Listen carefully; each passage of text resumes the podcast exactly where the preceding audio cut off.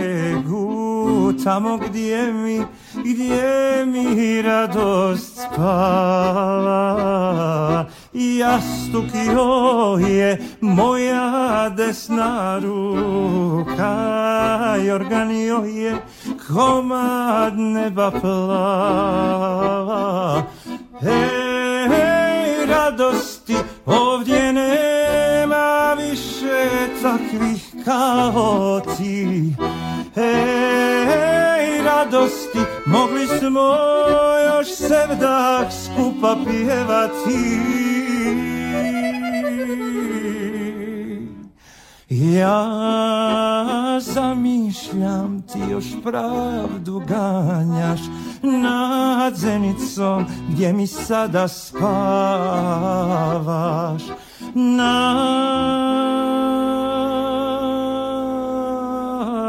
zenicom gdje mi sada spavaš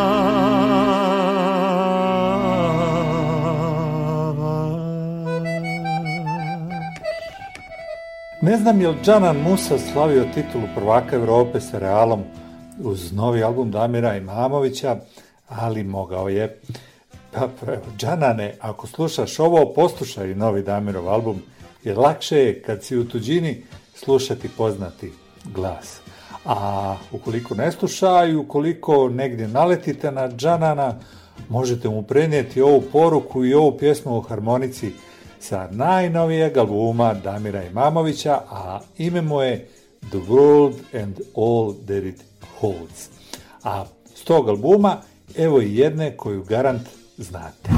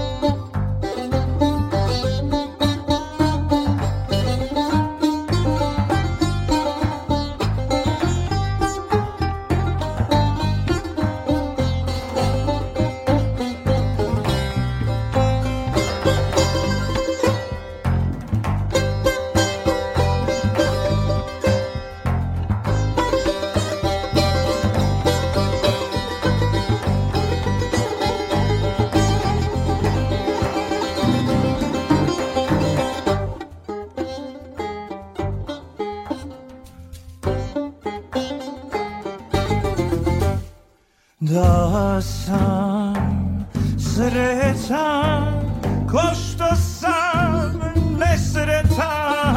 Da sam sretan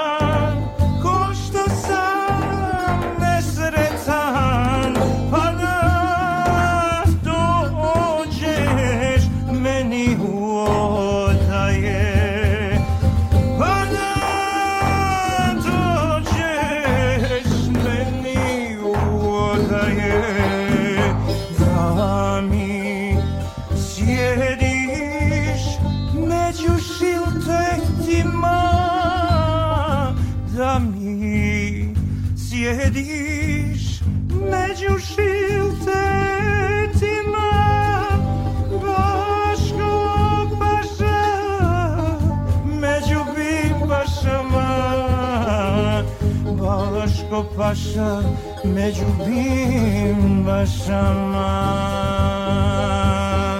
Da ti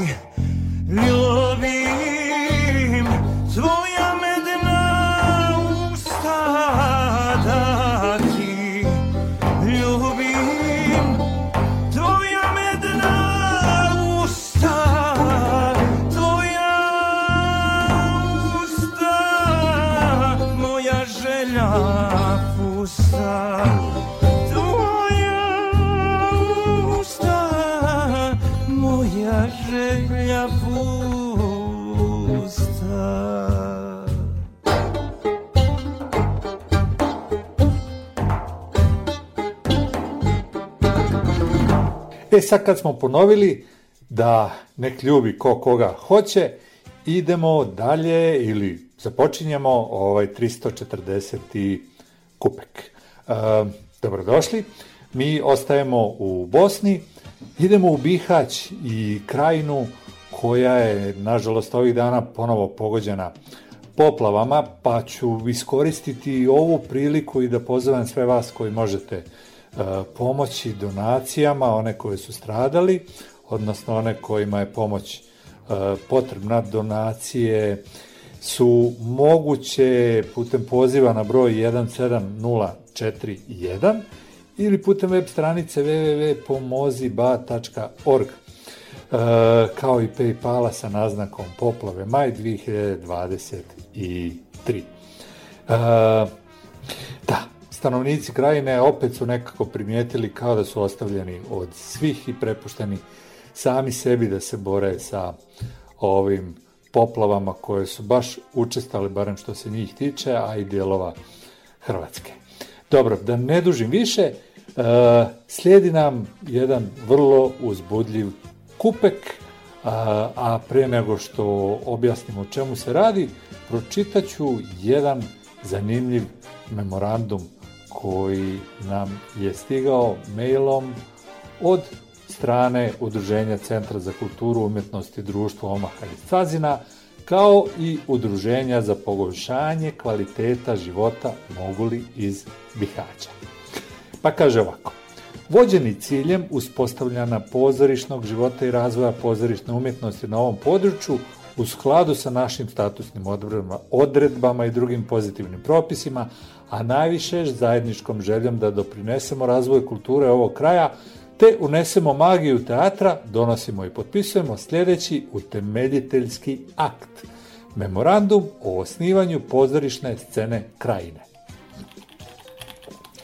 Pozorišna scena krajine će djelovati kao zajednička i temeljna platforma za razvoj i djelovanje pozorišnog stvaralaštva na području Unsko-Sanskog kantona. Pozorišna scena krajine je zajednička platforma udruženja utemeljitelja scene na potpuno jednakim i ravnopravnim osnovama. Pozorišna scena krajine je otvorena svim drugim zainteresovanim pojedincima, organizacijama, ustanovama i institucijama koje prihvataju načela i ciljeve platforme. Uspostavom pozorišne scene krajine donosi se pozorište ljudima ovog kraja, te se na taj način utiče i na buduće mlade stvaraoce na polju pozorišne umjetnosti, glumce, pisce, reditelje, kostimografe, scemografe i tako dalje.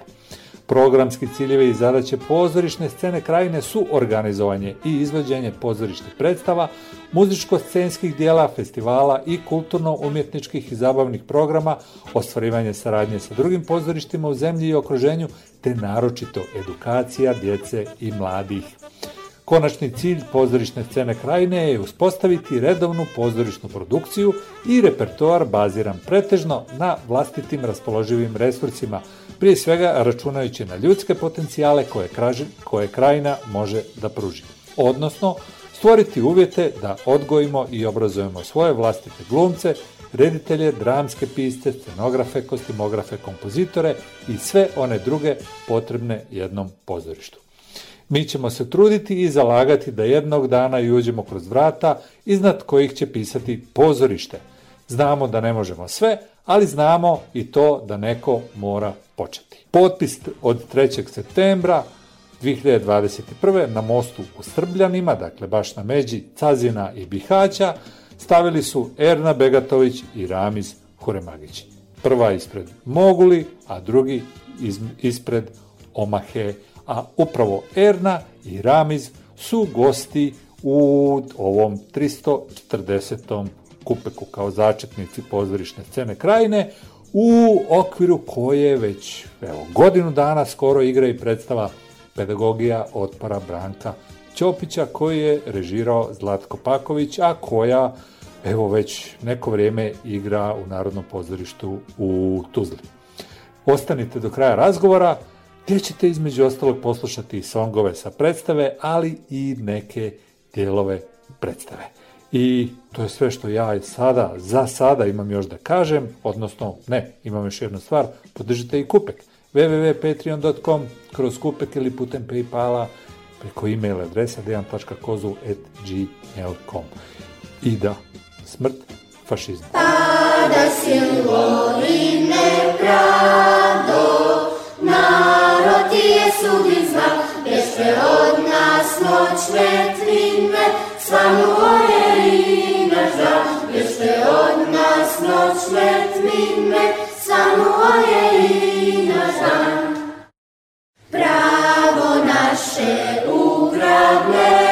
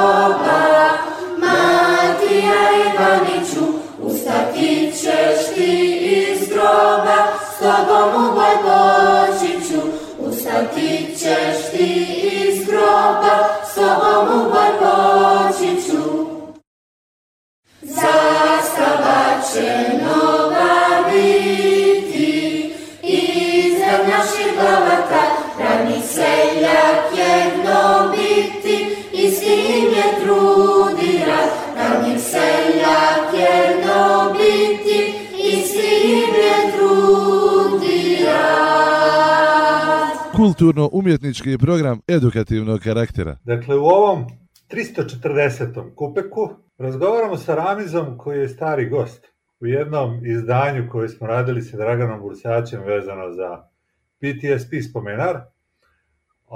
I poprilično smo se doticali čovjeka koga ćemo se doticati i u ovom kupek izdanju, a to je naravno Branko Ćopić. Tad smo to radili u Krokodilu, vrlo blizu mosta, odakle je Branko skončao svoj život. O, sad radimo ovo ovako na ovaj e, tehnički, možda udaljeniji način, ali tu smo, blizu smo jedan drugome srcem. Apsolutno. Bilo pa dobrodošao Ramize, dobrodošla i Erna, i Ernu ćemo uključiti u razgovor, e, objasnit ćemo postepeno kako i zašto, kao jedna od glumica o predstavi o kojoj ćemo pričati.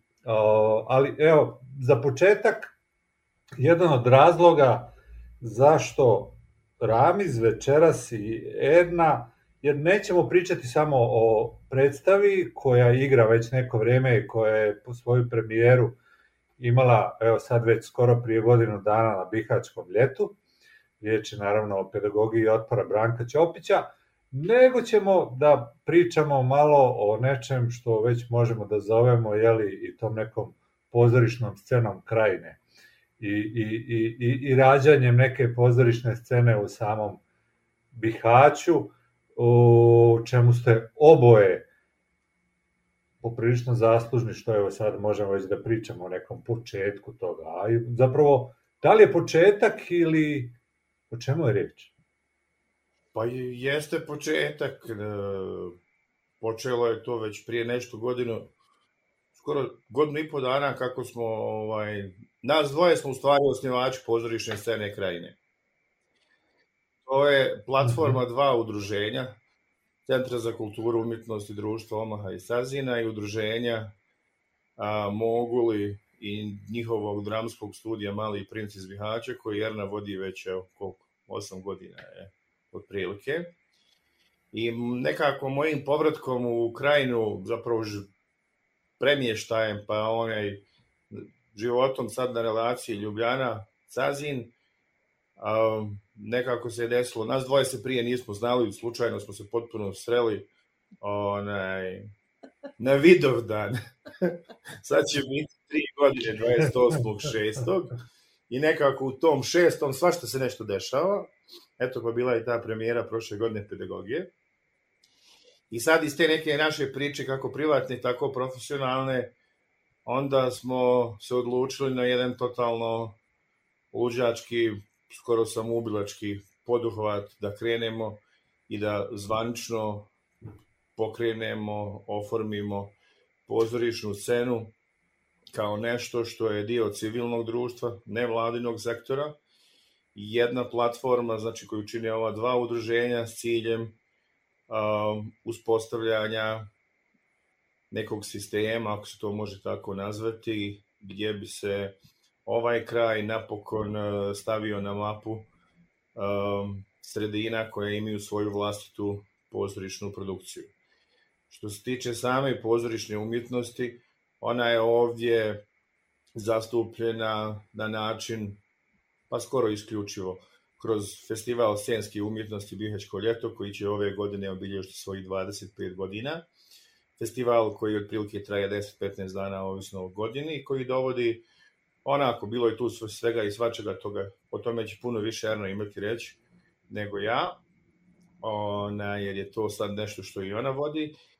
Uglavnom, osnovna zamisao je bila da ne budemo dio establishmenta, da ne budemo dio sistema, da ne budemo ovisni ni programski, ni financijski, što baš i nije onaj ugodna i lagodna pozicija za rad, ali s druge strane je nešto što omogućava jednu stvar bez koje onog čistog pozorišta nema, a to je sloboda. Znači, sloboda naša u odabiru tema, sloboda u pristupu, načinu odabira saradnika, komada šta bi radili. E sad, ona teža strana te priče je osigurati financije, materijalne, tehničke i druge uvjete da tako nešto i bude. Dostad je to sve isključivo bilo bazirano na projektnom finansiranju. Ganjamo okolo pozive, konkurse, natječaje, šta već sve ne. Nekad više uspješno, nekad manje uspješno, ali iz svega toga onaj, dosad je proisteklo da pod etiketom pozoriš, pozorišne scene krajine, koja pokriva ovaj dio administrativno, formalno, danas se to zove Unsko-Sanski kanton, onako narodski, uobičajeno, to je Cazinska krajina ili Bosanska krajina, kako je već ko više voli zvati. Mi imamo u stvari do sad tri pozorišna komada u potpuno tri različita oblika. Jedna je dječja predstava, jedna je predstava sa najstarijom grupom polaznika, odnosno polaznica, ovaj, igrom slučaja sve su djevojke, Erlinog dramskog studija i ova treća najveća priča koja nam se do sad desila, to je prva profesionalna pozorišna produkcija koja je u potpunosti 100% urađena u Bihaću u maju i junu prošle godine u koprodukciji sa Narodnim pozorištem iz Tuzle koji su nas pomogli i ljudski i donekle i tehnički, tako da uz naša dva postojeća glumca, imamo čak dva, njih dvoje, koji obitavaju i žive ovdje. Erna Begatović je prva, odnosno prva i bihačka profesionalna glumica ikad u istoriji. I Mirza Salihović koji je igrom slučaja život ga je doveo u Bihać i već evo 4-5 godina živi tu.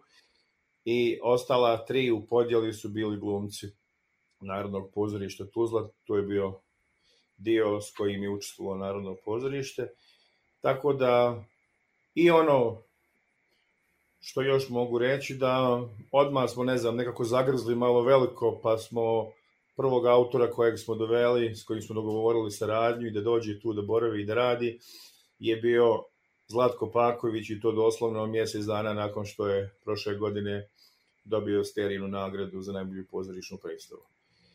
E sad u takvoj konstelaciji odnosa nije baš ono, na izgled sve ovako zvuči lijepo, imamo interesantnu temu, imamo velikog autora, nagrađivanog, e, poznatog, imamo glumce, u tom trenutku smo čak imali obezbeđenu u potpunosti financijsku konstrukciju kroz jedan projekt i krenuli smo u to sve. Tako da možemo još o tome puno da pričamo, ali bilo bi previše i ne bi bilo lijepo pričamo, ja držim bank da. ovako dugo. Ne, pa hoću, hoću Ernu da pitam, ovaj, Ena, Ena, Erna. Kakav je osjećaj u 21. vijeku biti prva profesionalna bihačka glumica? Strašan. Ali zbilja. Tužno je to. Kupeče. tužno je to, jako tužno. Zapravo, vjerovatno zato što ne postoji pozorište, što ne postoji čak, što odnosno nije postojala pozorišna scena u tom periodu a, i nije puno ljudi izlazilo na prijemne ispite iz krajine.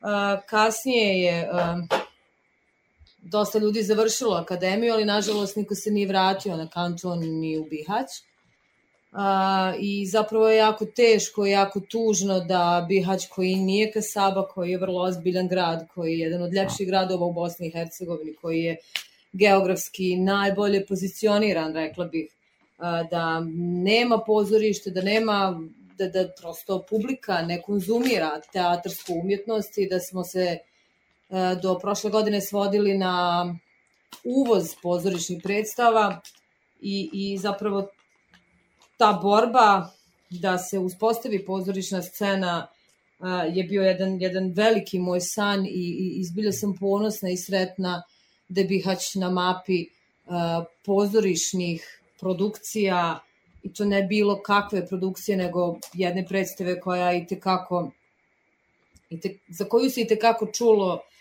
ne samo u Bosni i Hercegovini već i u cijelom regionu.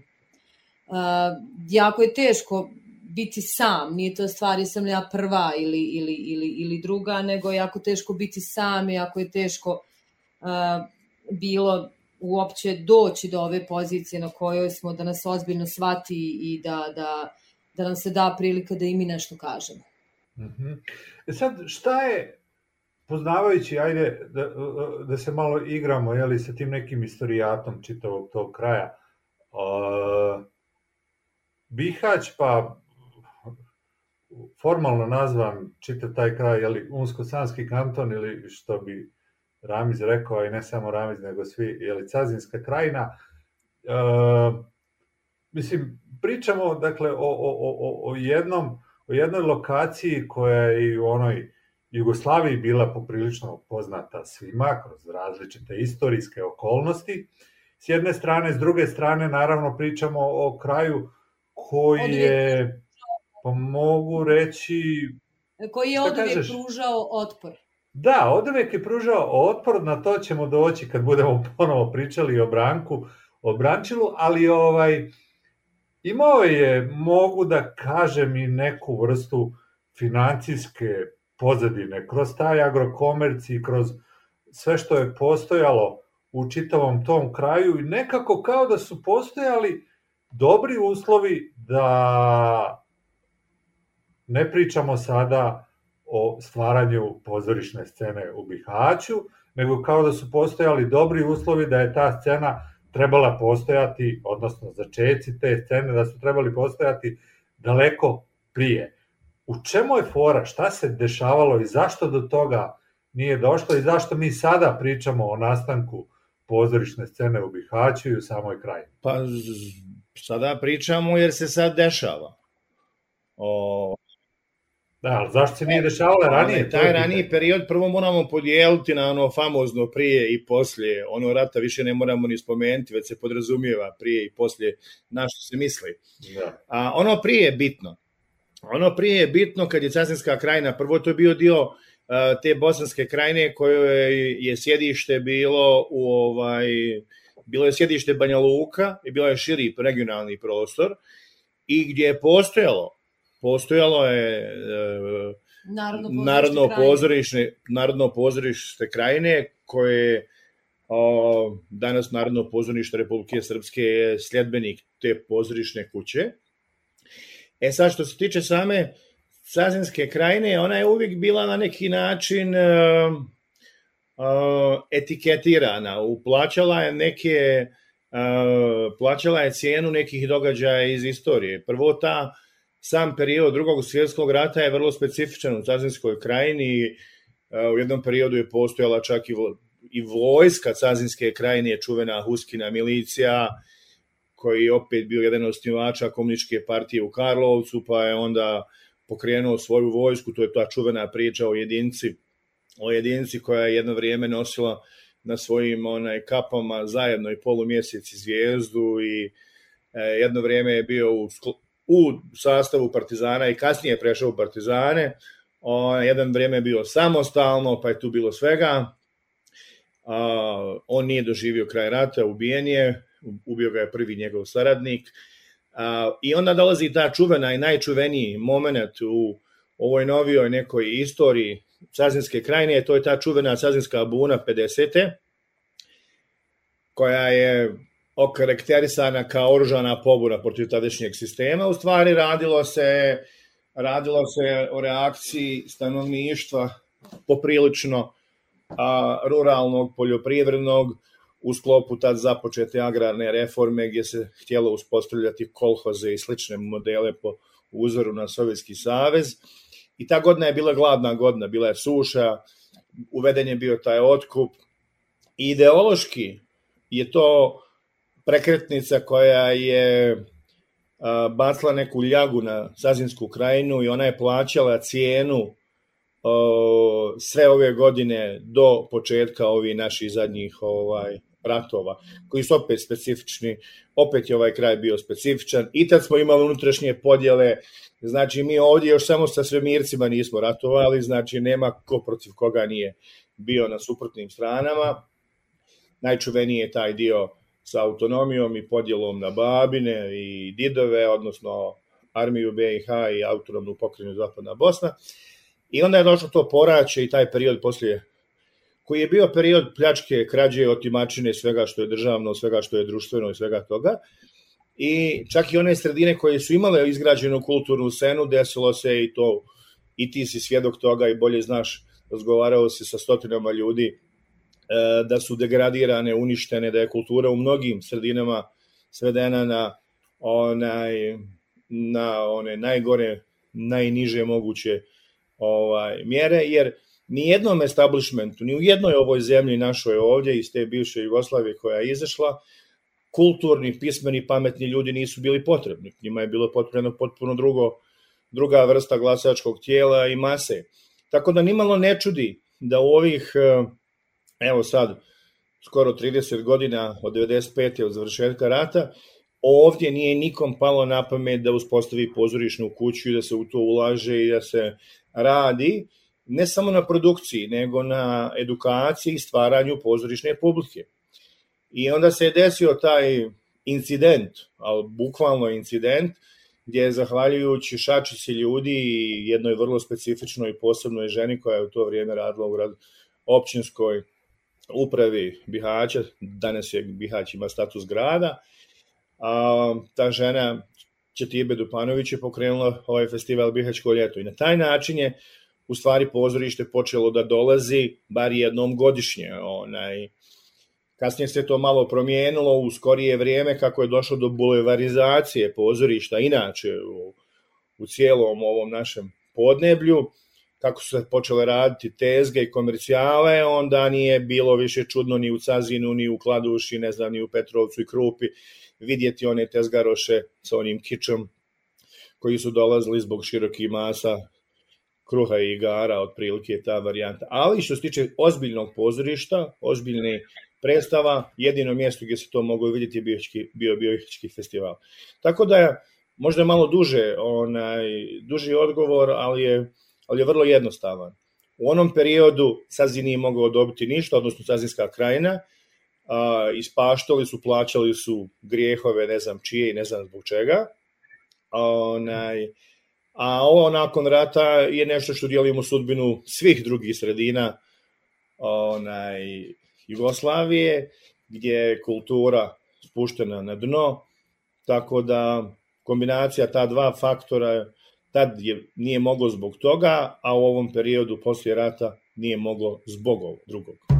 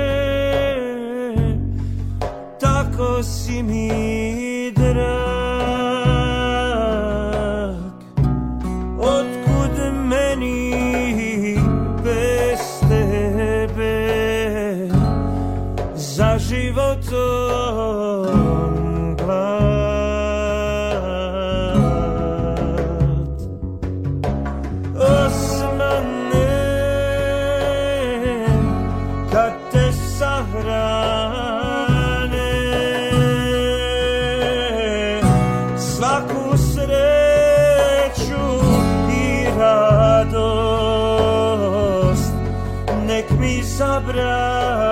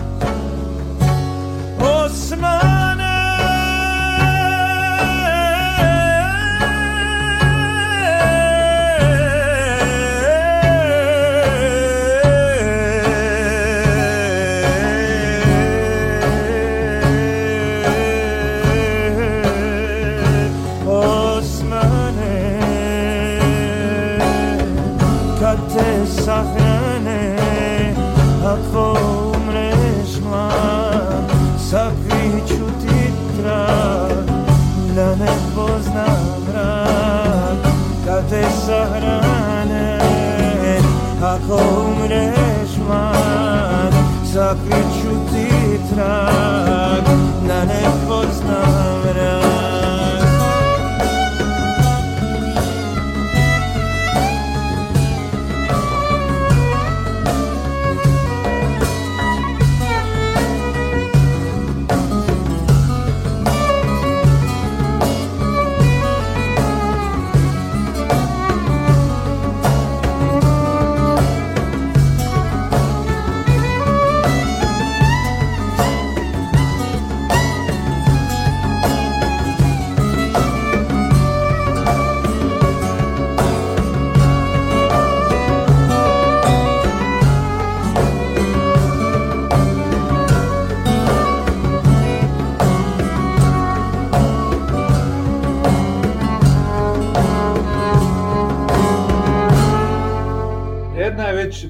godinama radi u tom dramskom studiju, Mali princ, i odgajila je koliko generacija tačno polaznika dramskog studija i šta se sa njima desilo u tom nekom periodu, dakle od dolaska do izlaska, koliko su nastavili a, time se baviti, da li su išli dalje na akademije i koliko su oni neka vrsta potencijala same krajine i pozorišta, pozorišne scene krajine.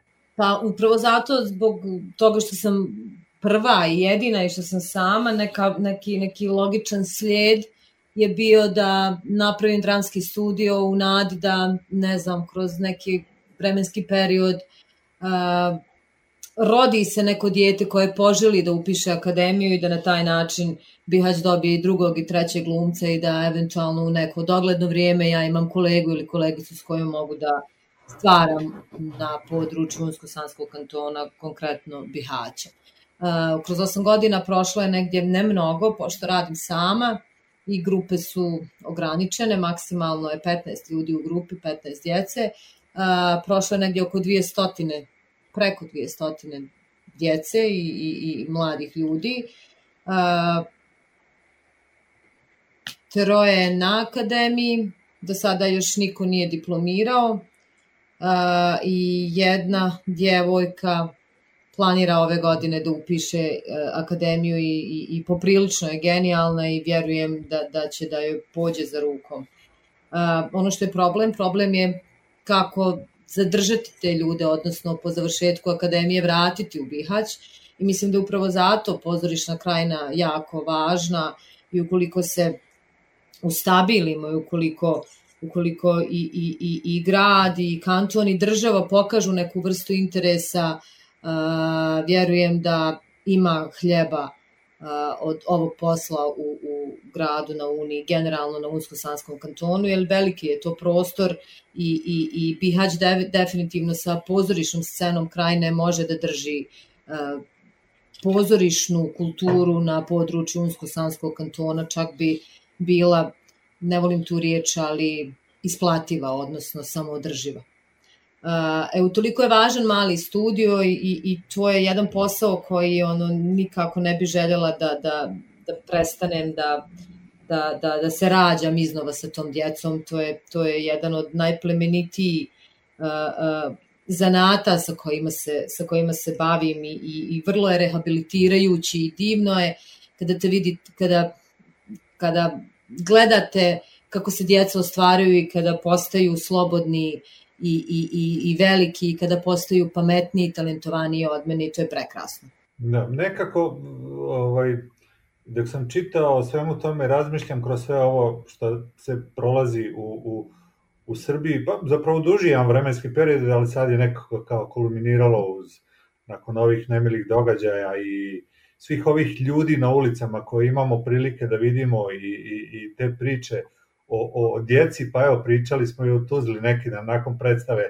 ovaj, te ono prave revolucije, istinske revolucije se ne dešavaju tek tako, nisu tek tako vidljive, ne dešavaju se u jednom danu, nego je to jedan dugotrajan proces, ovaj, kao što si sama rekla, vrlo često je rehabilitirajući.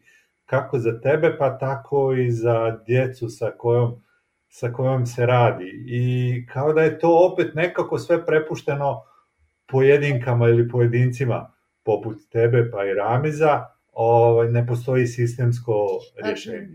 Recimo u dramskom studiju se bavimo možda 30% sa dramskim vještinama, govorom, glumom, scenskim pokretom i ostalim uh, uh, uh, stvarima koje su usko vezane za, za, za, za dramu, a dosta više razgovaramo o, o nekim svakodnevnim stvarima. Recimo, mi smo radili prije 3-4 godine sa starijom grupom predstavu o nasilju i bilo je zastrašujuće da djeca apsolutno ne znaju da je nasilje kada vam neko slika stražnicu i šeruje na neke uh, Viber grupe ili kada uh, otimaju ti gumicu ili te bockaju hemijskom olovkom i sve to njima šarmantno i simpatično i kao normalno i bio je slučaj da je jedna djevojčica zbilja se, zbilja se zbilja doživjela nasilje uh, od, od jedne grupe učenika a, a ekipa iz škole zajedno sa nastavnicama je gledala to iz, iz, iz zbornice i rekla ok, ali nije to bilo u krugu škole, to je bilo u nekoj trafici preko puta škole. Uh, strašno je da, da, da u, u, u školama mi nemamo priliku da da razgovaramo o nasilju, da razgovaramo o, o, o seksualnom odgoju, da razgovaramo uopće o nekim normalnim stvarima koje ne znam gdje bi tačno više djeca trebala da uče o tome. I, i u kući i na ulici razumijem sve, ali, ali mislim da su zakazali, što opet evo svjedoči događaj u Srbiji, sve je zakazalo. Zakazali su i roditelji, zakazali su nastavnici. Ono što nam je prvo uništeno je obrazovanje, pa onda ne možemo ni da očekujemo od, od današnjih nastavnika da, da, da mogu djeci da objasne elementarne stvari. I poprilično su pogubljeni, poprilično su u masi um, koja, koja, koja njeguje i šund i potpuno neke necivilizacijske uh, uh, uh, momente, potpuno neosviješteni i ako se desi neki desetak djece od stotinu, koji, koji kuže stvari, ali bukvalno kuže pomalo neke stvari, e onda ne znamo ni šta s njima i onda i ta djeca nekako nekako posu, posustanu, pa ko, ko u pjesmi, nedavno sam slušala letu štuke, pa ona je pjesma kada govore o narodnjacima, pa je ekipa otišla na zabavu uh, sa firmom i svirala je, ne znam, Viki Miki Stoja, ali kao ne planiraju one ostati do kraja, ne slušaju oni to, oni su prava fina gradska raja. E sad šta ćemo sa tom finom gradskom rajom koja nema gdje? Škola im je povremeno i vrlo često zapravo dosadna u kući i neće se djeca baš otvoriti roditeljima koji je to prostor gdje djeca mogu da dođu i da razgovaraju. Sramota je otići psihologu, psihijatru, i niko ništa ne priča o tome. Bojim se da ni danas, nakon ovakvog nemilog događaja, opet ne razgovaramo uh, o djeci, da se, da se da su se mnoge stvari i, i te desetine hiljada ljudi na ulici svelo na desetinu hiljada ljudi na ulici koja pitanje je da li je artikulirana u, u, u, u, u, u svojim željama i htjenjima. Govorimo li i danas da. uopće o djeci? Pa ako pogledamo šta se dešava na ulicama, prije svega Beograda, vidjet ćemo da o djeci gotovo da nema ni riječi. Kad vidimo zahtjeve koji su podnešeni, kad vidimo sve što se zapravo dešava, djeca kao da nisu bitna. Jer djeci to očigledno nije prostor. Djeci nije prostor ni u kakvim političkim zahtjevima, osim naravno kad se treba slikati i poneti neki politički poenčić. Ovaj, a, e, a to nas sad dovodi i do, do našeg Brančila, odnosno do Branka Ćopića, čovjeka koji je, rekao bih, na osnovu svega što je radio i šta je pisao i kako se ponašao, zapravo možda bio jedan od najboljih glasova djece. Uf, da. Da li samo djece? Pa, pa naravno i odraslih, ali računamo da smo svi nečija djeca. Pa je. da je on to samo zakukulio kao za djecu, a je to bilo da, za da, djecu. Da. Bio je brančilo inteligentan. Pa razlog zašto je brančilo, zašto je Branko Ćopić prvi kojeg smo se uhvatili raditi je više, a zapravo više razloga, više struke su i vrlo su različiti onaj od nekih koji su potpuno romantičarski onako i civilizacijski da Branka vratimo kući da ga, da ga spomenemo na dostojan, lijep način kako on to zaslužuje. Branko Ćopić je uglavnom protjeran iz lektira, protjeran je iz škola, onaj, čak i jedna ježeva kućica više nema mjesta onaj, u mnogim obrazovnim sistemima. A, I Branko Ćopić, osim što je bio vrstan majstor pisane riječi, veliki književnik, mi smo Branka, nas dvoje, a kasnije smo našli tu zajedničku nit, dodirnu tačku i sa Pankovićem, a, ta njegova prosvjetiteljska uloga, njegova uloga kao pedagoga, kad se gleda njegov privatni život, on je stalno bio ono što bi spličani rekli u kontru. On je od tog a, svog prvobitnog obrazovanja, znači od osnovne škole gdje je već ustajao i na neki način bunio se protiv sistema, pa do dolaska u Bihać na dalje školovanje, gdje je isto tako imao istoriju incidenata, da ih ne zovem, a, pa do svega onoga što je slijedilo kasnije i njegov angažman u toku oslobodilačkog rata i borbe protiv fašizma za vrijeme drugog svjetskog rata, a pogotovo ono što je bitno, i što je na njega ostalo i najveću posljedicu je njegov angažman poslije rata, jer on je jednako nastavio da kritikuje ono što ne valja i da ustaje protiv toga.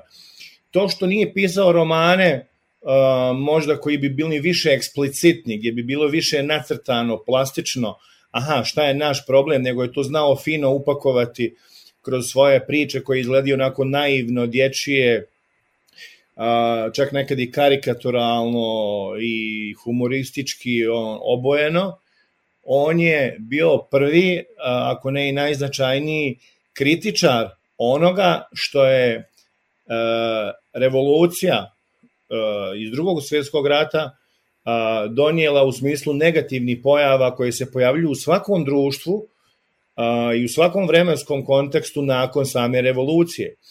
On je prvi koji je ukazao na stvaranje crvene buržoazije, prvi je ukazao na dolazak na kraju krajeva čim se mi bavimo i u predstavi, na dolazak tih crnih konjenika koji su odveli njegovog brata Ziju Dizdarevića u Jasenovac gdje je ubijen.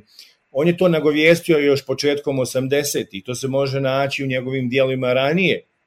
Ona je, i, I upravo ta E, dimenzija Branka Ćopića, čovjeka koji nije imao samo, bar je to naše tumačenje, možda mi griješimo, a, nije imao samo a, cilj da e, stvara književnost, da piše književna djela, nego je htio da dođe do ljudi, da ih edukuje, da ukazuje na sve ono što smrdi, što je loše, što je trulo, da bi mogli početi da mijenjaju sebe, primjećivati takve stvari, a onda od pojedinca kasnije da bi se stvaralo i društvo koje će biti dovoljno kritično da takve pojave može onaj smjestiti tamo gdje je tamo gdje im je mjesto onaj na smetljište, na đubrište, već gdje treba da takve stvari budu.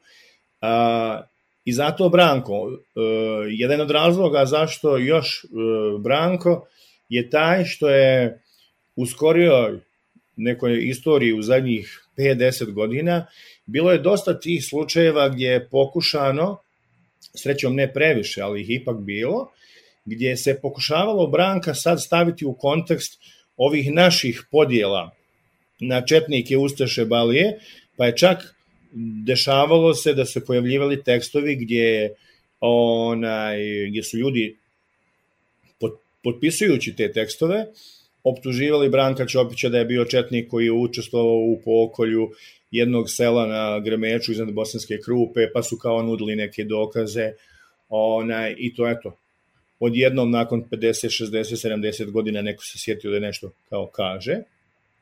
Srećom, to se nije primilo među ljudima. Takve priče se nisu primile u nekoj velikoj mjeri, uvijek je bilo i biće oni koji će vjerovati u taj članak ili par njih koji su, koji su izašli, ali nije, uh, nije se nije to postao dominantan diskurs. Još još uvijek ima tih ljudi koji Branka Ćopića prihvataju u Bosni i Hercegovini kao uh, pisca ove zemlje, ovog jezika, pisca naših životnih priča, naših života, naših tegoba, naših muka, stidova i krivnji koji nosimo od zadnjih ne znam koliko stotina godina, uvijek je neko odgovoran za nešto, pa smo krivi zbog ovoga, ili onaj stidimo se nečeg drugog što je neko uradio u naše ime nekad i, i slično. Ali institucionalno, u nekom ozbiljnijem obliku, Branko nije doživio taj povratak. I zato smo mi htjeli sa ovom predstavom i koja ima baš tu, mi se nismo bavili klasičnom adaptacijom ni jednog njegovog dijela posebno, ni on, niti kombinacijom, ima dosta momenata koji su zasnovani, na onome što je on pisao, ali nam je suština i prevashodni cilj da ukažemo baš na tu njegovu funkciju Branka Ćopića kao pedagoga otpora, nekoga ko je pozivao na prosvjetljenje, na učenje kako pružati otpor, kako ne saviti kičmu, kako ne, u, ne ući u ono što danas mnogi od nas radi i većina društava ovdje je ta, a to je ulazak u taj konformizam, neki privid lagodnog života, imaš državni posao, imaš kredit, pa kupiš stan, pa kupiš auto, pa priuštiš se more, e pa je to ti sad lijepo i lagodno, pa ti to baš sad ne bi nešto talasao okolo da to, da to sve ne bi izgubio. E Branko je bio protiv svega toga. I zato je Branko baš taj koji je dobio priliku da ga mi eto, koliko smo uspjeli ili nismo, to će se vidjeti, vrijeme će pokazati, onaj, da ga stavimo u našu prvu predstavu, kako sam rekao ranije, prvu profesionalnu pozorišnu predstavu koja je u potpunosti producirana ovdje. A što je opet, ako smijem da kažem, toliko tužno da smo mi morali da vraćamo Branka kući. Čini mi se da Branka više niko ne želi. Prvo, na početku onaj negdje spomenuli smo evo izgubi nit, ali na, nadoće mi. Uh, zašto je Branko pisao najviše za djecu? Uh, nije ni Branko 40, 50 godina, pa 60 i naravno tek onda 70 i nije živio ni lagodno, ni ugodno i bio je sigurno zadnje 20 godina svog života pod stalnom prismotrom uh, policajaca, ne trebamo biti, ne trebamo mnogo da istražimo da bi došlo do ti podataka i zapravo upravo je to bio jedan način da on se obrati partizanima sa kojima je pravio Jugoslaviju, koji su kasnije postali funkcioneri visoki. Jedino je valjda mogao na taj način da, da, da, da, da se, evo opet ću izgovoriti tu riječ, rehabilituje i da, da, da se izrazi i onda je to I onda su se te priče pričale kroz baštu sljezove boje, kroz genetičku priču, mm -hmm. uh, i tako dalje, ali, ali je zapravo on imao jel, obećanje od druga Tita da ga neće ubiti, pa evo, onaj, nije ga ubio, ali, ali je, ili jeste, zajedno sa sistemom u kojem je živio, kada uzmemo kako je i, i, i, i završio svoj život, vrlo onako revolucionarno, ne u uvodu, nego na beton. To jeste jedno od pitanja između ostalog i u samoj predstavi koje se postavlja, ko je nalogodavac. Da. E, mislim da bi mogli prstom da ukažemo zaista na ono, sve četiri strane svetla i da ne bi pogrešili. Branko je dijete koja je uradili. Svoje, progutala svoje dijete. I mi smo potencijalno isto ono, da. djeca neke revolucije koji mogu sutra da nestanu zato što se nekome ne dopadne predstava, zato što im se ne sviđa što čemu mi govorimo, a govorimo o, o otporu. Radimo ono što je radio da. Branko u svoje vrijeme.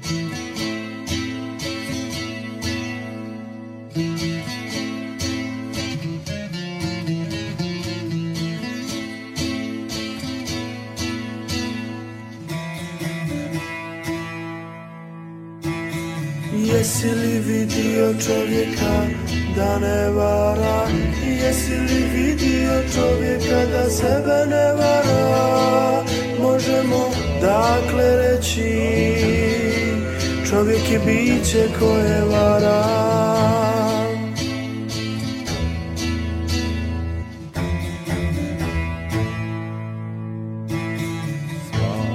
Sva druga bića osim čovjeka od uvijek i zauvijek govore i čine istinu. Jedino je čovjek biće koje vara.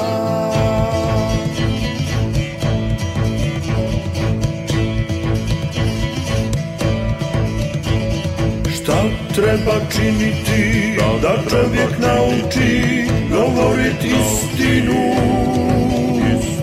Šta treba činiti da čovjek zavoli govorit istinu? To je pedagogija otvora koji su je životom potvrdili Šta ima? Šta radi? Vježbam ovu pjesmu za predstavu, je li sve u redu? Da pozove Alisa? Ne, ne, ne, ne, ne, treba, sve u redu, sve u redu. Kako predstavu radite? Branko Čopić, Magaret.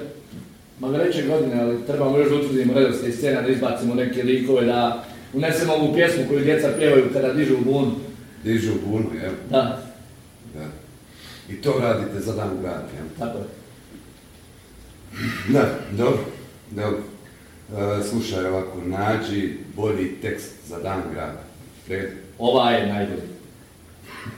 Ne, hoću da kažem, nađi prikladniji tekst za ovaj grad, za ovu sredinu Siniša, razumiješ? Siguran sam da ovaj baš odgovara. Radi se tu o djeci koja se ujedinjuju i bune protiv nepravde. baš će bi se djeca buniti protiv nepravde, Siniša. Dobro, slušaj, ti si novi ovdje, tako? Koliko ima kako si ti došao u ovaj grad? Treća godina. Da, si novi si, svjež si. Ovo je moj grad, Siniša. Ja ga osjećam, znam kako diše malo bolje od tebe znam što treba prikazivati u mom gradu. Zato ako već hoćeš da radiš tu svoju priredbu, a vidim da hoćeš, promijeni tekst. Razumiješ? Vi, vi znate koliko ja vas poštoje, koliko cijenim sve što radite za grad, posebno sve što ste uradili za naš dramski studio koji bez vaše pomoći ne bi ni postao ni opstao. Ali nemojte me pogrešno shvatiti, ali ovaj umjetnički dio ipak ja određujem. Slušaj, nemoj se praviti blesav. Molim? Šta moliš, šta moliš? Šta? Kako si to zamislio? Da ja sad dajem lovu, a da ti radiš našom djecom što tebi padne na pamet. O to? Mislim da sam prigodne dvije, tri godine zaslužio vaše povjerenje i roditelji i djeca su do sada bili vrlo zadovoljni. E, lijepo si to rekao, Siniša. Do sada. A sada si, kako vidimo, odjednom svima nam krenuo kvariti raspoloženje. I krenuo si da nas razočaravaš, Siniša. I ne samo da nas razočaravaš, nego da nas izdaš. Ja stvarno ne razumijem u čemu je problem. Slušaj, ovo tvoje glumatanje, čovječe, pa samo ćeš me izbaciti iz takta. Kulturno-umjetnički program edukativnog karaktera. Rekla si u, u momentu, evo kao ponovo moram to da spomenem, ali da, rehabilitacija. U nekom smislu ovo jeste koliko god to nama suludo zvučalo, rehabilitacija e, Branka Ćopića, pa mogu slobodno da kažem, predstava jeste neka vrsta spomenika njemu. A, u momentima kada mi pričamo i što se isto tako spomenje u predstavi da ne postoje niti ulice e, koje nose njegovo ime pre svega je u glavnom gradu, Ovaj, tako da koliko god Ramize ovo što si govorio je li o tim tekstovima o Branku Ćopiću možda mislili da nije e, se primilo, rekao bih upravo kroz ovu neku vrstu javne komemoracije, bilo da je riječ o ulicama, pa i u kući njegovoj za koju znamo u kakvom je stanju, ovaj, kao da je ipak e, taj diskurs onako, rekao bi, čutke prihvaćen. Tu se slažem, one, možda ja nisam, a, a, nisam ni u kom slučaju želio biti isključiv i biti naivan pa vjerovati da se nije ono primilo. Ono na što sam ja mislio prije svega, da sam rekao nije se primilo, a to je da u svakodnevnom govoru među, među običnim ljudima nema te toliko mržnje kao što ima recimo prema nekim drugima. On je, recimo, puno više je Andrić izložen javnoj kritici u svakodnevnom životu ona, i njegovom srpstvu nego, e, nego Ćopić. E, ali sistem je jednako tu pristupio e, današnji sistem, današnje oligarhije, su jednako pristupile svim onima koji su za koje su smatrali da ih treba brisati iz istorije. To, su, to se desilo u Hrvatskoj, od ćiriličnih knjiga, autora, to se desilo u Srbiji, to se desilo u Bosni, uvedene su neke nove onaj, veličine, neki novi heroji koji su kao nezasluženo bili, u stvari vraćeni su fašisti. Fa, onaj, I mi sad evo, ovih dana dešava se da, ne znam, u Zagrebu se skidaju imena ulica fašista, ustaša. Da, sad se po prvi put to pomalo počelo i kod nas dešavati, pa evo sad je bio slučaj e, i u Mostaru i, i ne znam, još negdje, negdje jedno mjesto u Hercegovini, sa se ne mogu sjetiti kojeg, kojem tačno. E, to su jesu mali koraci i treba će puno vremena, e, jer se desila, desilo se prepakiranje istorije i postavljena jedna potpuno nova istorija i Branko je dio tog e, sistemskog planskog pristupa da se obriše gumicom sve što je kao e, relikt prošlog vremena koje je, bože moj, doprinio do tome da se mi pokoljemo ovako krvavo i strašno kao što smo se i poklali. Onaj, I naravno, mjesta za e, sistem je isti sistem, a sistem uvijek čine ljudi koji su protiv kojih je Branko ustao poslije drugog svjetskog rata i imao neke vrlo slične metode što imaju ovi danas. I onda kako je metla išla, metla je onda e, zakačila, zakačila i njega. I definitivno da on ne zaslu, da nije zaslu, onaj, dobio ni jedan procenat onoga što zaslužuje. Ili mu ga nismo dali. Odnosno, mi mu ga nismo dali, jer mi uvijek moramo početi od toga, mi smo ljudi sistem. Ljudi su sistem, a oni koje mi gledamo kao sistem i kažemo da je to su oni loši na vrhu, oni su samo naša djeca koje smo mi rodili i postavili, dali im priliku da, onaj, da budu to što jesu. I to skrivanje iza, aha, vlast je kriva. Nijedna vlast ne postoji bez onih, e, nije bitno, 51% glasova na izborima koji im daju neku većinu ili čak što veća e, što je još veća parodija kod nas kad imaš 3% pa uđeš u neku koaliciju pa doživiš da budeš neki bitan faktor, a ono a imaš tamo 300 glasova ukupno one, u svemu tome. Tu je naša odgovornost.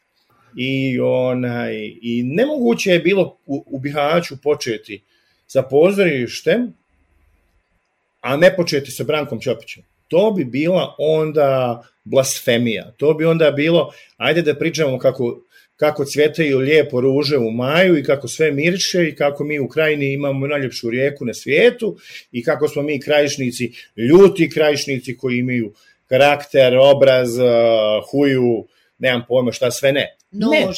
Ne. Nož, ono mi se prvo po, po, pobodemo pa onda pričamo i sve to. Jer mi smo upravo htjeli da, onaj, to smo puno puta rekli, onaj, uh, nemojte da nas, krajišnike, samo znate po tome. Ako nas samo po tome znate, onda smo džaba krečili. I, onaj, i zato Branko. Zato on morao biti i zato ovakva predstava koja, a, ako mi izdržimo onome u što smo ušli, će biti u stvari a, jedna vodilja i jedan okvir onoga šta mi u stvari hoćemo da radimo, kojim temama da se bavimo i na koji način. Znači, nama ne treba pozorišna scena koja će praviti a, slatke kabaretiće, pa će onaj, nekome biti fino da se zabavi i nasmije nečemu onaj, ne, mi hoćemo publiku koja će doći i otići sa zgrčenim želucom, ali će uživati u pozorišnoj umjetnosti i imati priliku da doživi onaj osnovnu funkciju pozorišta kao najvećeg mogućeg eksperimenta gdje se oponaša odnosno prikazuje ono što sve u društvu ne valja.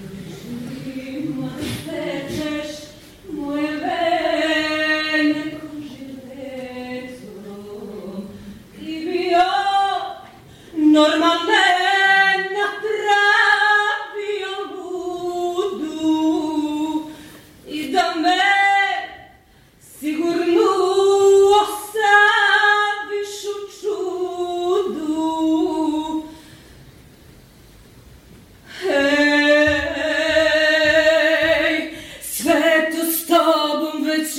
viđeno, možeš da me miluješ, možeš da me siluješ, možeš da me ubiješ, sve jedno je, nema više kajanja, ovu ruku vodi Bog, noćas žrtva drži mač, dželata svog. A? Kakva pjesma, a? Kakav tekst, kakva priča, kakva žena. Ne možeš da je ne voliš. Jednom riječju. Ceca. Znamo mi šta se priča o njoj i o njenom pokojnom suprugu Arkanu, ali pobogu. Ako je on klao i ubijao, nije ona klala i ubijala. Nije ona njemu mogla da kaže šta on treba da radi u ratu u Hrvatskoj i u Bosni. O njoj govore njene pjesme. Pa njima je ona rehabilitovala na stotine ljudi. Zamislite, zamislite koliko ljudi ona rehabilituje na dnevnom nivou. To su desetine hiljada ljudi. Koji? Psihijatar to može. Te njen iscijeliteljski glas koji ona tako savršeno vlada, najpreciznije hvata frekvencije svih naših ljudi u cijelom regionu. Ta žena je kadra da te od suštinskog, svakodnevnog problema izbavi do samo zaborava. Pa samo kad kaže Pre nego za milost zamolim, svuci me, po svakoj suzi cuci me, ko dete kazni me, ko ženu spasi me. E, To je ono što nama treba, to je ono što mi najbolje razumijemo. Niko kao mi ne uživa u poziciji žrtve. Ja sad ne mislim na Srbe. Oni cecu vole zbog svog američkog sna u kojem dođeš sad najpopneš se na vrh. Mi, pošnjaci, mi je volimo jer obožavamo svoje dželate. Niko kao velika ceca ne pjeva tako hrabro, tako dostojanstveno o dželatima i o uživanju u poziciji žrtve. Eto to nas dira u samu dušu. Šta meni i šta nama realno može da znači Šubertova Ave Marija?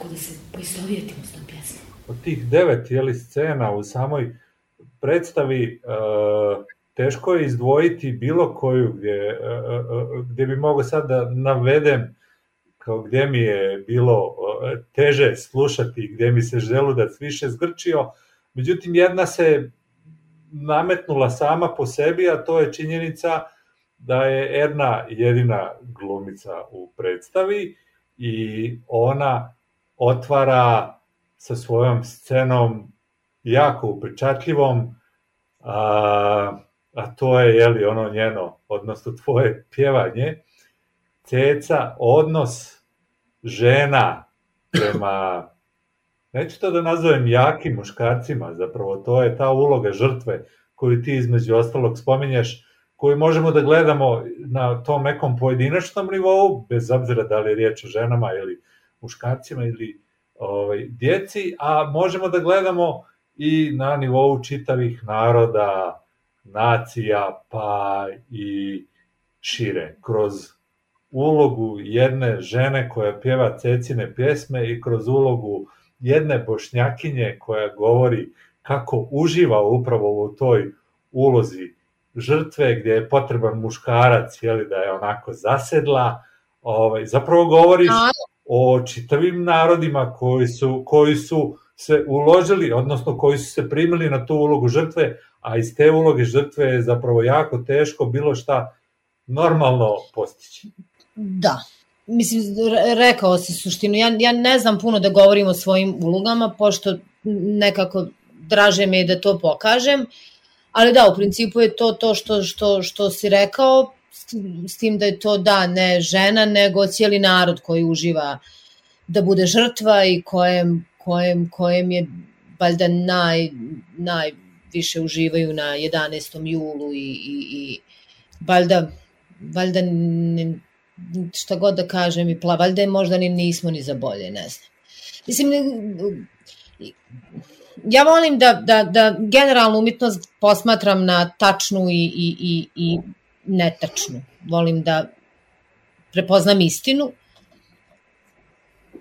a istina je da mi obožavamo svoje dželate. Istina je da ceca može da napuni bilo koji grad u Bosni i Hercegovini na 11. juli i na bilo koji drugi datum, pa čak i na taj 11. juli. Činjenica je da nedavno smo, neko večer smo o tome razgovarali, jel, da većina feministica sluša uh, cecu, što opet samo potvrđuje to koliko mi apsolutno ne znamo šta slušamo, šta govorimo, šta mislimo, niti kako živimo. Mi apsolutno smo jedan potpuno ludi narod. Ne mislim sad na Bosance, ni Hercegovce, ni Krajišnike, ni Srbe pojedinačno, nego mislim na sve nas kolektivno i kako je zbilja nama dovoljno samo kruha i gara i mi volimo da, da, da, da ustajemo i ležemo sa tom pozicijom žrtve i upravo zato ceca, zato što, što ona to radi s osmijehom na licu. I to je fenomenalno, ja dok sam negdje kreirala ulogu, ja sam pokušala da nađem i jedan snimak u kojem ceca ne pjeva nasmijana a pritom pjeva uh, tipa pre nego za milost zamolim svucime i po svakoj suzi tucima. I to pjevaš s osmijehom. E, to smo mi. Čak i 11. jula. Čak i sinoć u Beogradu. Uvijek. I onda je fenomenalno gledati kako, kako, kako se ljudi prepoznaju u pozorištu, jer sama sam na sceni, e, e, ne, nemam partnera, osim što mi je publika partner i koliko je nekad i traumatično i teško, nekad je i lijepo gledati kako kako se obraduju kada čuju Cecin stih, a onda kako se zastide, pa onako, jel, se prepoznaju. Ili je još lepše vidjeti kad desio se moment u Tuzli na premijeri kada je djevojka pitala djevojku koja radi u Narodnom pozorištu, a ko vam je radio muziku? Kao, u smislu ko, ko, je, ko je Erni pisao pjesme, ne znajući da je to ceca. Nažalost, takvi, takvi, takvi trenuci su jako rijetki. A to je opet neki, neki fenomen koji, koji je samo nama svojstven. Da, ovo pričamo i ovo je bitno jer ovaj, koliko sam shvatio, ovo je jedan od, odnosno ovo je isključivo tvoj moment u predstavi. Zlatko Paković u ovom slučaju nije imao nešto previše A, dobro, s, s, ha, glumci to znaju koji su radili sa Pakovićem mnogo bolje. Paković daje tu vrstu slobode glumcu da čak povremeno i napiše neki tekst, Mhm. jel sami proces rada s Pakovićem negdje 40% se temelji na improvizacijama, odnosno na nekim zadaćama koji Paković daje glumcu i glumac mu sutra isporuči jeli, e, e, zadatak ili zadaću. Uh, I tačno se kod Pakovića, barem ja prepoznajem promišljajuće glumce manje više. Uh, I to je divno, to je divno. Ja ne mogu reći da je, da je to i ne želim reći da, da, da je to isključivo moje, mnogo je važnije sve ono okolo i taj put do nekog cilja, zato što je vrlo važno isprovocirati glumca. Pakovića, pa, jedna od Pakovićevi teorija je da mu je čak ono potreban promišljajući čovjek, a ne glumac. E sad, ako se još desi da je neko i glumac i promišljajući, onda to kod Pakovića a, zbilja uvijek e, djeluje interesantno, jer, kao što sam rekla, provocira glumce. E, upravo, je, upravo je tako nastala i, i, i ta scena koja se nalazi u pedagogiji otpora, koja je jedna od, od, od, od, od mojih scena, od mojih uloga, od mojih prikazi pojavljivanja u predstavi. Uh, a opet, s druge strane, svima nama je bilo isključivo uh, jako važno da govorimo istinu i da budemo tačni. I da se -hmm. sutra ljudi prepoznaju ili da prepoznaju istinu ili je ne prepoznaju i zapravo tu je suština. Postoji taj jedan moment u samoj predstavi koji čini mi se kao da zatvara ovaj neki naš krug, uh, a koji je istinit, kako god da ga okrenemo. Uh, dakle, nakon sukoba eksplicitnog između konkretno Bakira Izetbegovića i Efendije, dolazi do tog momenta kada i Efendija i supruga bivšeg borca koji se isto odlučio na jedan užasan čin, stoje zajedno na autobuskoj stanici sa gomilom migranata koji su došli da li negde iz Afrike ili iz Azije u potrazi za nekim boljim životom negde u Evropi, a zajedno sa njima i njih dvoje koji su simbol u stvari svih ovih mladih ljudi koji su napustili što Bosnu i Hercegovinu, a čitav ovaj kraj. Jednako u potrezi za srećem kao svi ti silni migranti koji smo imali prilike da čujemo i da vidimo prije svega opet u samom Bihaću i u okolici. Jel ja ili Ramiz?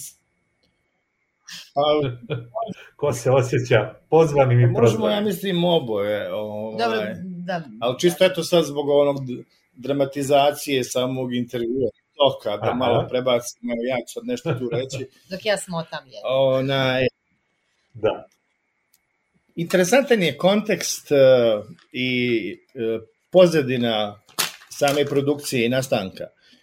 A, mi smo krenuli kroz jedan projekat gdje smo dobili sredstva i gdje je bila priča socijalne kohezije, neću imenovati o kojoj se organizaciji radi, ni ko su financijeri, nebitno je, ne, o socijalnoj koheziji rade, rade mnogi i to je sad toliko seksi in pitanje i gdje smo mi išli vrlo transparentno sa notom reditelja gdje smo rekli vraćamo Ćopića, pričamo o Ćopiću, o pedagogiji otpora, o potrebi da se društvo suoči i da dođemo do tog trenutka kada se mi, to kolektivno iza kojeg se krijemo, mora u jednom trenutku zamijeniti sa ja, da svaki pojedinac mora pogledati u oči, pogotovo ovaj kraj koji je imao, preuzeo na sebe ni pozvan, ni, ni, ni, niti tražio to,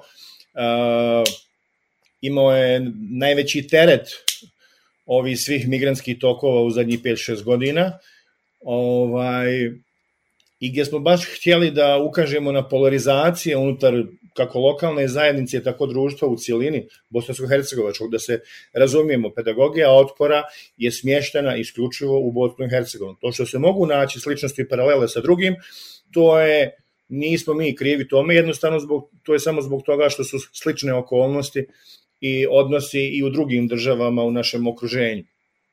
I krenuli smo iz te priče i vrlo transparentno i sa šta hoćemo da donesemo i sad upravo zbog toga, zbog metodologije rada kako Paković radi, zbog toga smo i htjeli s njim da radimo, gdje je dosta toga otvoreno i gdje je otvor, ostavljeno u procesu, ovome procesu stvaralačkom, da se uključe i glumci, da se promišlja i da se priča i da se provociraju teme i odnosi i svašta nešto. A, mi smo negdje tek u, pa ajde, malo više nakon pola procesa imali u stvari finaliziran finaliziran onaj dramski tekst koji je onda se privodio kraju kroz postavku kroz postavku na sceni. I u okviru tog projekta mi smo imali obavezu da im dostavimo neki kraći sinopsis, nešto.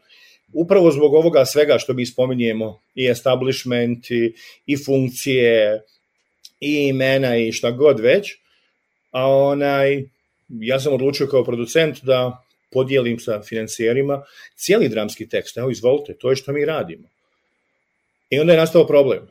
Onda je to bilo, ja, ovo je previše, a, a, previše je to direktno, previše je to osjetljivo, ne mogu se spominjati imena, ovo je izborna godina, tarararara, i došlo je do toga da smo mi jednostavno ostali uskraćeni za dalju podršku, gdje e, traženo je od nas ili ćete promijeniti koncept, gdje nećete imati imena, gdje nećete to sve dirati i uraditi, nemam pojma, magreće godine, ono, ili, ili nas više nema u tome. Mi smo se odlučili za ovu drugu varijantu, jer na kraju krajeva, pobogu, na što bi to ličilo da mi koji radimo priču koja se zove pedagogija otpora, učimo ljude otporu i da kažemo ono šta ne valja i zašto ne valja, da prihvatimo sad neki kompromis koji je bolestan, gde se uvodi na neki način onaj neki pokušaj cenzure, cenzure dramskog teksta i pozorišnog komada, što je bilo nesvatljivo.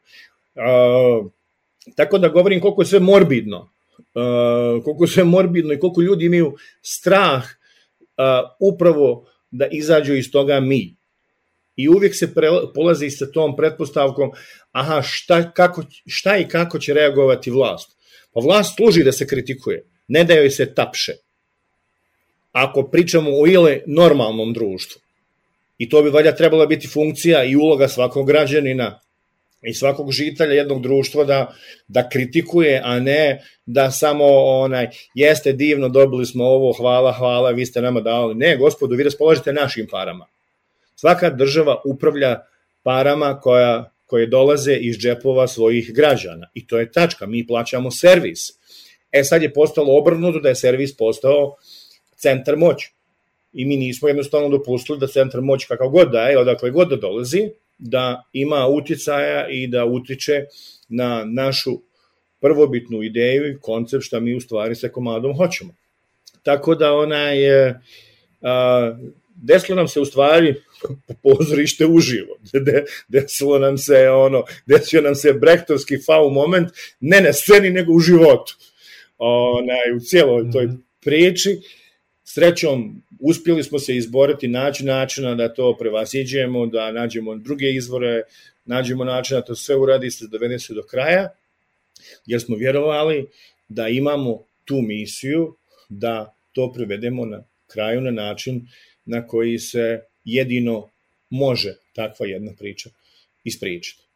A, zadnja, zadnja scena, scena stanice za mhm. koju si pitao na prije da, Ramizovog da, da. odgovora je zapravo uh, taj moment koji upisuje uh,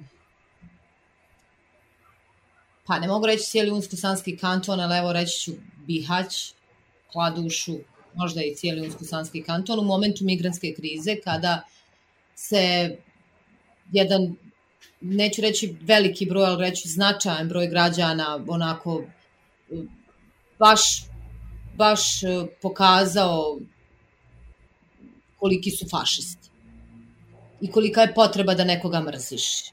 I što opet proizilazi od onoga, lako bi mi pripadali nečemu lijepom. Mi pripadamo u ovom trenutku i Džeki, i Musi, i ovom uh, dečku što se, mislim, jako je lijepo pripadati nekim lijepim pričama, na, nažalost mi volimo da pripadamo, pa makar to bila i ta mržnja i taj fašizam i pokazalo se uh, na kraju krajeva postoje veliki broj grupa antimigranti i, i idite kućama svojim ljudima koji nisu došli da ostanu tu i nisu došli zato što im je dobro.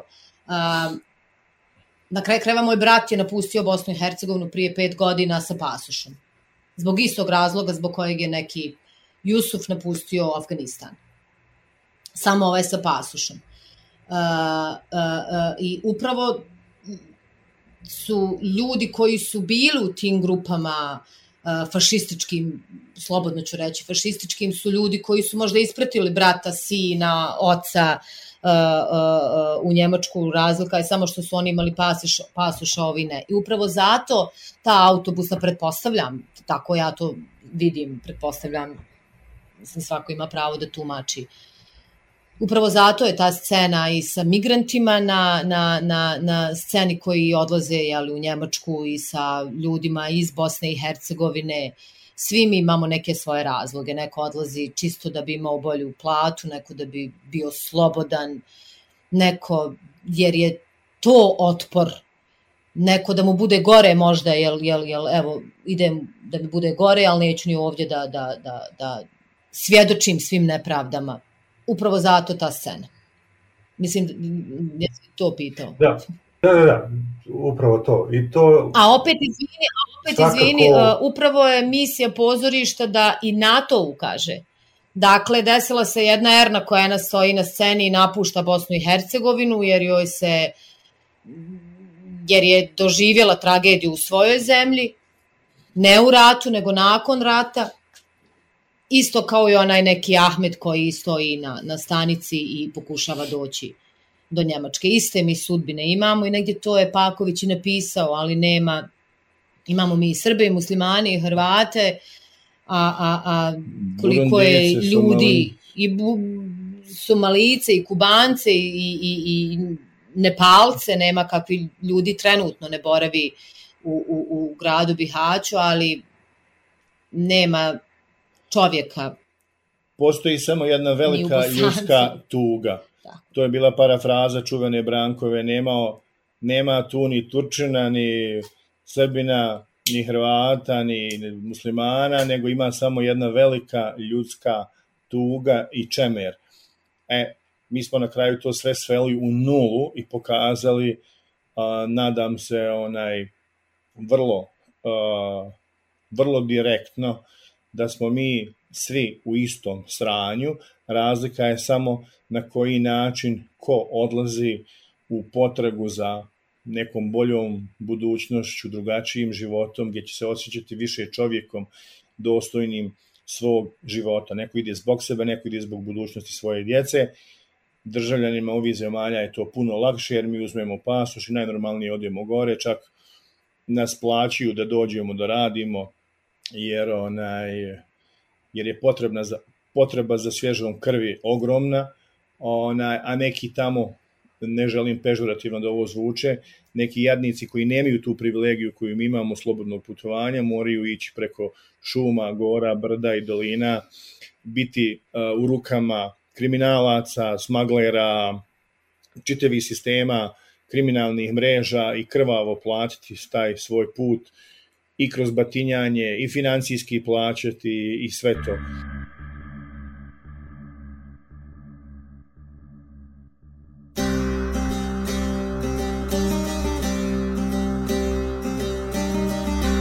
Crni su im konji, crne potkovice, pjevao je Garcia Lorca o fašistima, koji su ga odveli u prasko zorje, bespovratno, pustim ulicama Granade. Vidim neku noć prohladnu, sa zvijezdama od leda, kroz koju i mene odvode, bespovratno. Današnji fašisti, kao što su nekad odveli, Garciju Lorku. Kao što su odveli Ziju Tizarevića u logor Jasenovac.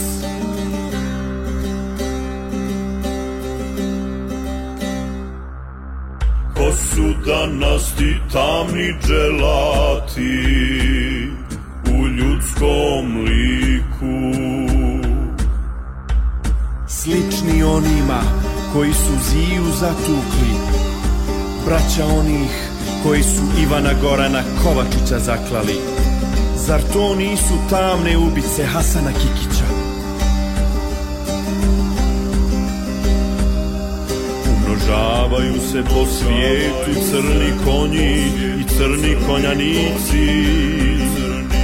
Noćni i dnevni vampiri, fašisti, fašisti, samo i danas drugačije zovemo.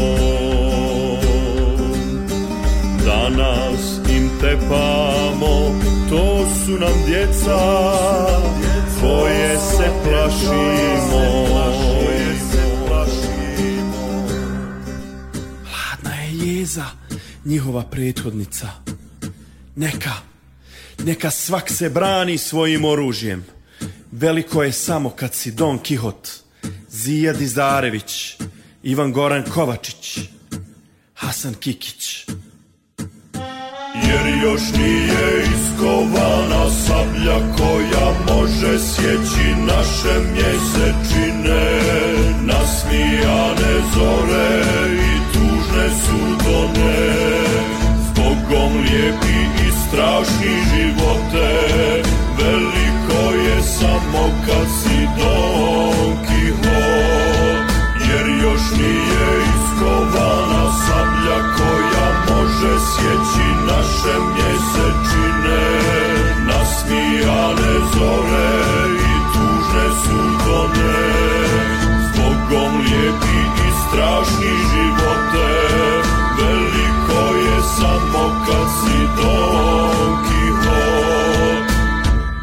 Kulturno-umetničko programi edukativno-dromeski. S jedne strane imamo ovo o čemu pričamo, e, gomile ljudi koji odlaze u potragu za nekim drugim, boljim životom, tamo gdje će se vjerovatno osjećati više e, ljudima nego što se osjećaju ovdje i sve je to jako razumljivo, nikoga ne možemo kriviti zbog toga što odlazi odavdje, naprotiv, a s druge strane imamo pozorište, imamo pokušaj stvaranja, odnosno stvaranje jedne pozorišne scene u Bihaću i Krajini, međutim ono što želim sada da pitam, dakle vi ste odlučili da se time, tim problemom bavite na način na koji se bavite,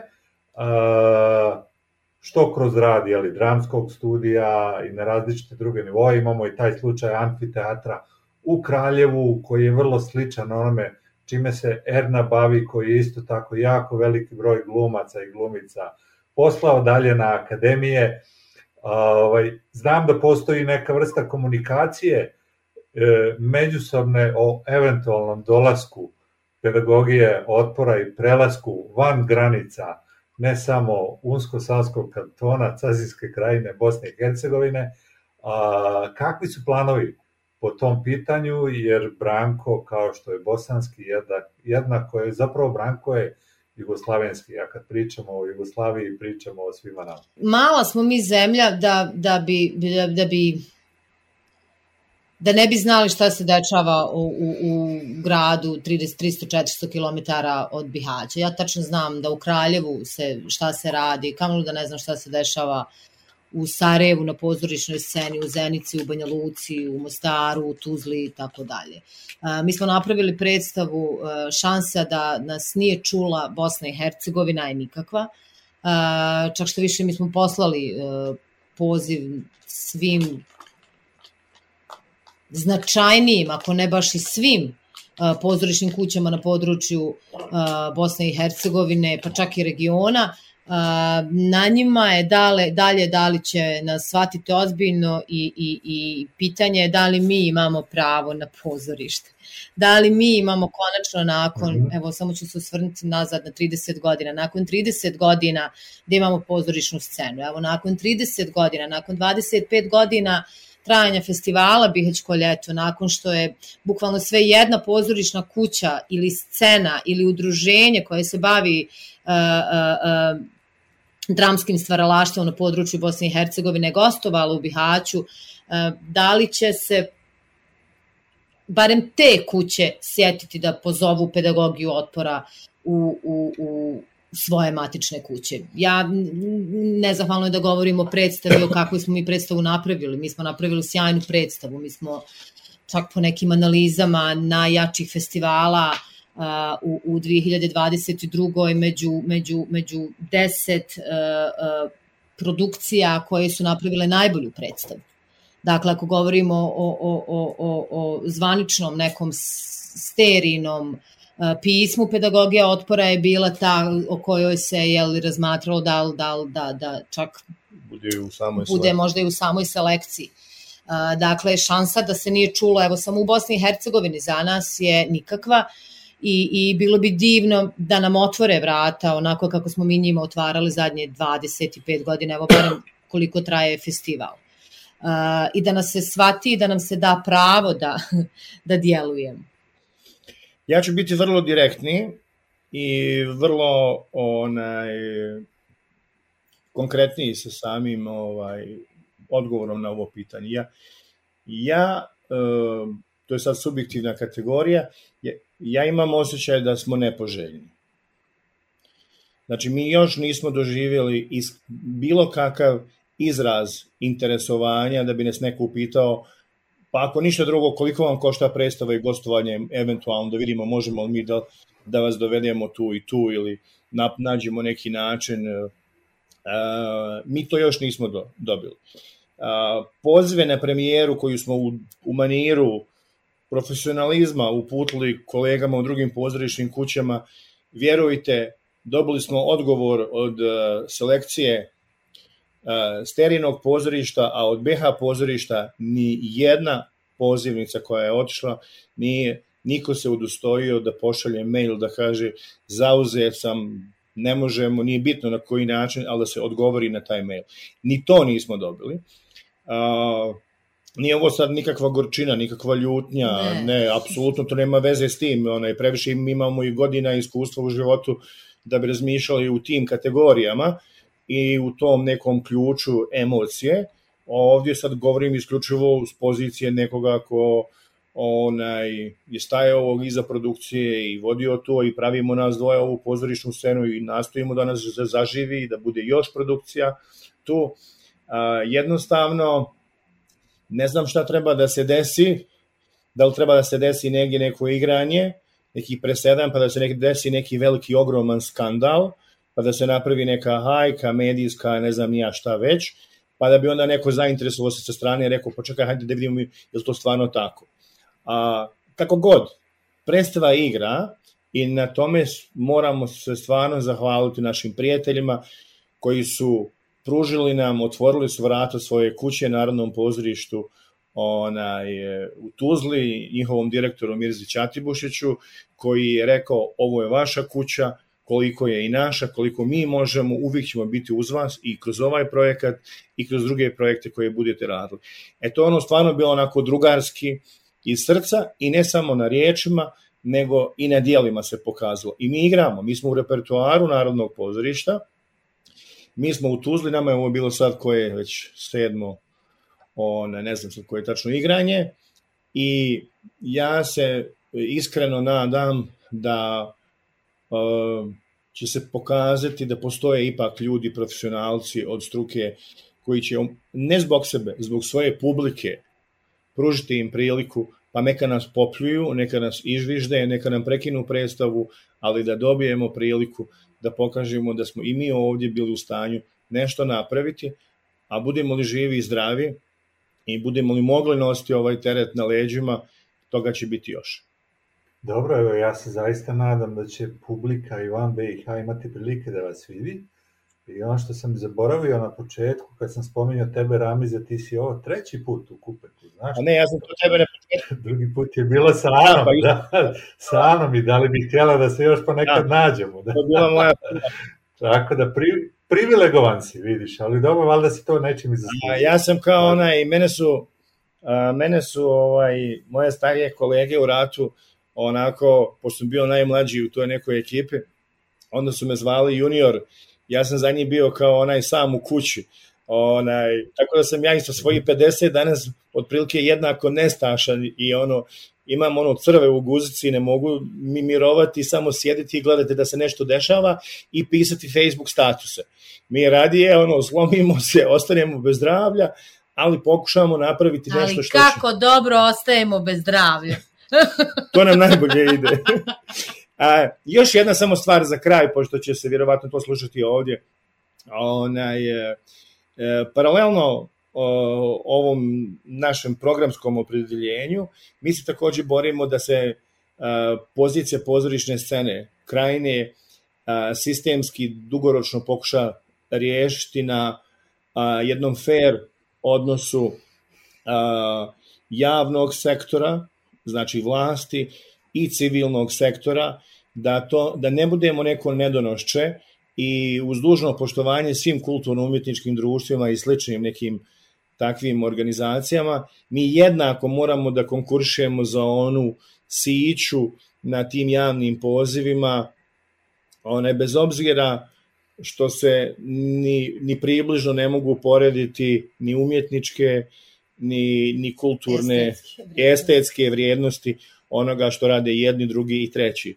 Mi bi stvarno voljeli doći do toga da, da nas prepoznaju, da se uspostavi taj partnerski odnos, onaj, da se shvati da mi nismo tu sada da bi nekoga pljuvali, radili takve komade, jer je se neko platio da bi nekoga skinuo s vlasti. Mi ćemo svaku vlast, ako nam je interesantno, baviti se s njom, ako je loša, sve što je loše ćemo onaj, uvijek, što je Erna rekla, nama je bitno je li nešto tačno ili nije tačno, odnosno je li istinito ili nije istinito. Hoćemo mi sutra raditi, uh, hoćemo postavljati Daniela Kiša, hoćemo li raditi Dostojevskog, hoćemo raditi nekog mladog, novog autora koji će se pojaviti, pa će nam donijeti neki novi komad. To ja sad ne znam, ali bi htjeli da imamo taj uh, neki, uh, neko to svoje mjesto, jer uh, ipak ono što nas najviše hrabri, a, da evo, mislili smo u Bihaću nakon premijere i prve reprize u sklopu festivala koji su bile pune, da mi nećemo više u Bihaću imati kome igrati predstavu i onda smo u jesen, u decembru, izašli ponovo sa još jednim igranjem u Bihaću i opet smo dobili salu punu publike i opet smo dobili odlične reakcije, što nas uvjerava da ovdje postoje ljudi koji mogu misliti svojom glavom, koji mogu prepoznati kulturu, samo se treba za njih boriti, osokoliti ih i gurnuti ih da dobiju priliku da bukvalno da ih uvedemo u taj prostor, taj čarobni svijet teatra, jer na kraju krajeva i za njih same je to nešto iscijeljiteljsko, nešto što im može pomoći rehabilitovati njih same i ojačati. E, hvala vam oboma i ja jedino što još mogu samo da vam kažem je da ovaj, podršku Kupeka u tome uvek imate. Hvala Kupeče! Kupek. Mislite li da sam kukavica?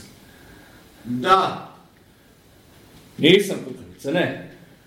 Nisu više dugo se ja borim za ideale, za pravdu, za djecu. Šta imam od toga? Potapšaj po ramenu, šapat na uhu. Nek si im rekao si ništa, svaka ti čast. Moje kolege imaju sigurne poslove, voze nove automobile.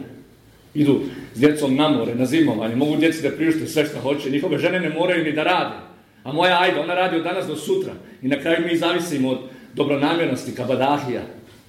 Ne mogu više da glumim klauna po tržnim centrima da bih mogao djeci da priuštim smoki ili milku. Moje poštenje se ne tiče nikoga. Od moje dobrote nikom mom nije dobro. Jadno, otrcano, pravdano. Lako je suditi nekome s kim ne dijelite način života. Lako vam je tu iz udobnosti i nevidljivosti da pridikujete meni koji sam ovdje izložen kao gol. I sam, samcat. Niti mi je udobno, niti sam nevidljiv. Ja sam tvoj stid. Ja sam uličenje tvog stida. Zato ti kaže, Siniša, te reči nisu tvoje. To bjedno pravdanje. One te nisu dostojne. Ako već hoćeš da se pravdaš, učini to kako ti dolikuje. Učini to po mjeri sobstvenog suda, čovječe. Stvarno mislite da sam kukavica? Da. Nisam kukavica, nisam!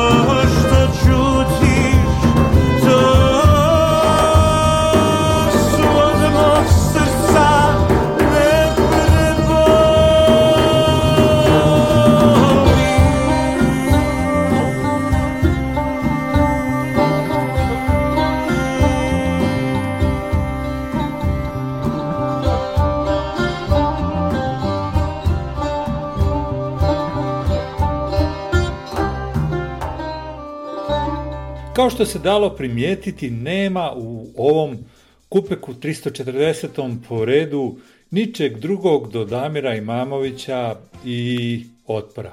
Pedagogije otpora Branka Ćopića. E, spominjali smo u razgovoru sa Ernom posebno e, i Anfiteatar i Kraljevo. Pozvao sam vas na početku emisije da pomognete ljude u krajini nakon poplava, onima kojima je pomoć potrebna, a pozivam i ove vas sa ove strane Drine ili sa neke druge strane Drine, a i Duge, da podržite amfiteatar koji se ove godine, vjerovali vi meni ili ne, u Kraljevu početkom jula održava jubilarni deseti put. Kako možete da im pomognete? Pa ovdje je broj žiro računa 205 crtica 184 157 crtica 32 ili Paypalom grupa group group at gmail.com. Ja ću se dobrovoljno odreći svog dijela onog planiranog pomoći koju ste planirali da preko Patreona upratite, uplatite za kupek kako bi podržali amfiteatar, tako da izvolite. E, tako. Uh, odete li na The Kupek Mixcloud stranu, uh, pronaći ćete u arhivi 273. kupek sa Vladanom Slavkovićem, uh, dušom, tijelom i svim mogućim unutrašnjim i spoljašnjim dijelovima amfiteatra. Tada smo i pričali o Kraljevu i amfiteatru i značaju samog festivala, a i grupa grupe za sve te mlade ljude. Dakle, to će biti to za ovo 340. izdanje. Pratite pozorišnu scenu krajine, najtoplija preporuka i da pogledate pedagogiju otpora i čitajte djeci, a i odraslima Branka Ćopića, čitajte i sami. I naravno, slušajte Damira Imamovića.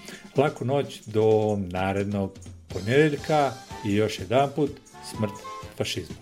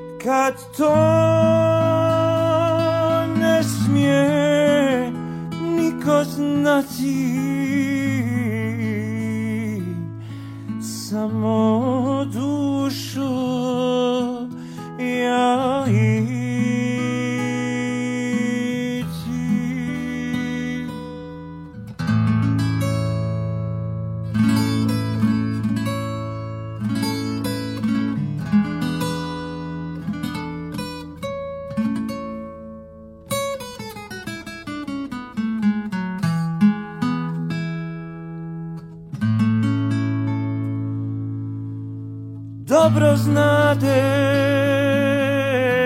što se vidi. Kad se srce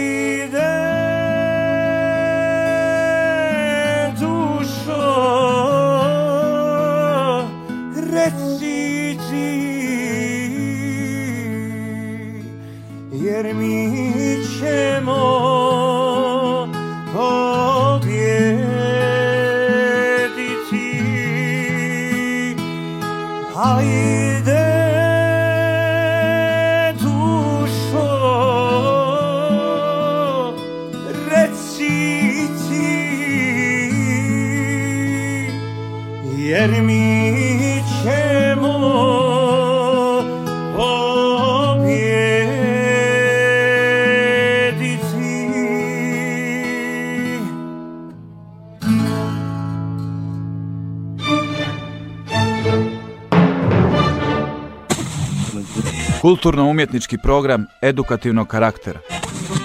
kulturno-umetnička programa od edukativen karakter. Kulturno-umjetnički program edukativnog karaktera. Program kulturartistik me karakter edukativ. Kulturno-umjetnički program edukativnog karaktera. Kulturno-umjetnički program edukativnog karaktera. Kulturno-umetniški program izobraževalnega značaja. Kulturno-umetnički program edukativnog karaktera.